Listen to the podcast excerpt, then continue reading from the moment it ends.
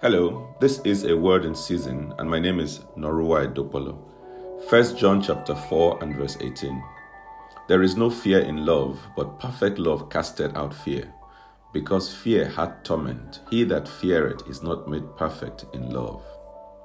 The Bible teaches that fear has torment, and this is true. Fear is painful and hurting. A fearful person will go through suffering. Imagine a student who has spent time preparing for an exam. On the day of the exams, he enters the hall, picks up his pen to start writing, and is paralyzed by fear. Standing between that student and an A grade is fear. God has not given us the spirit of timidity, the spirit of dread, the spirit of dreadfulness. What He has given us is the spirit of power, and that is to take control, to take charge, to be in dominion not to fold our arms, always wondering what next the devil is going to do. It's time to take on our fears. It's time to short circuit fear in our lives. Shall we pray? Please repeat this after me.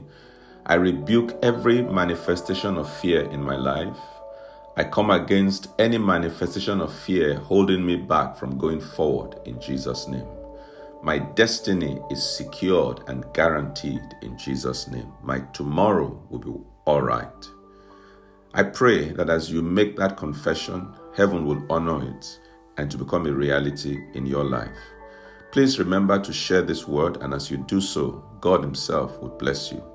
And remember, on YouTube, a word in season. Like our page, subscribe to it, and share. God bless you.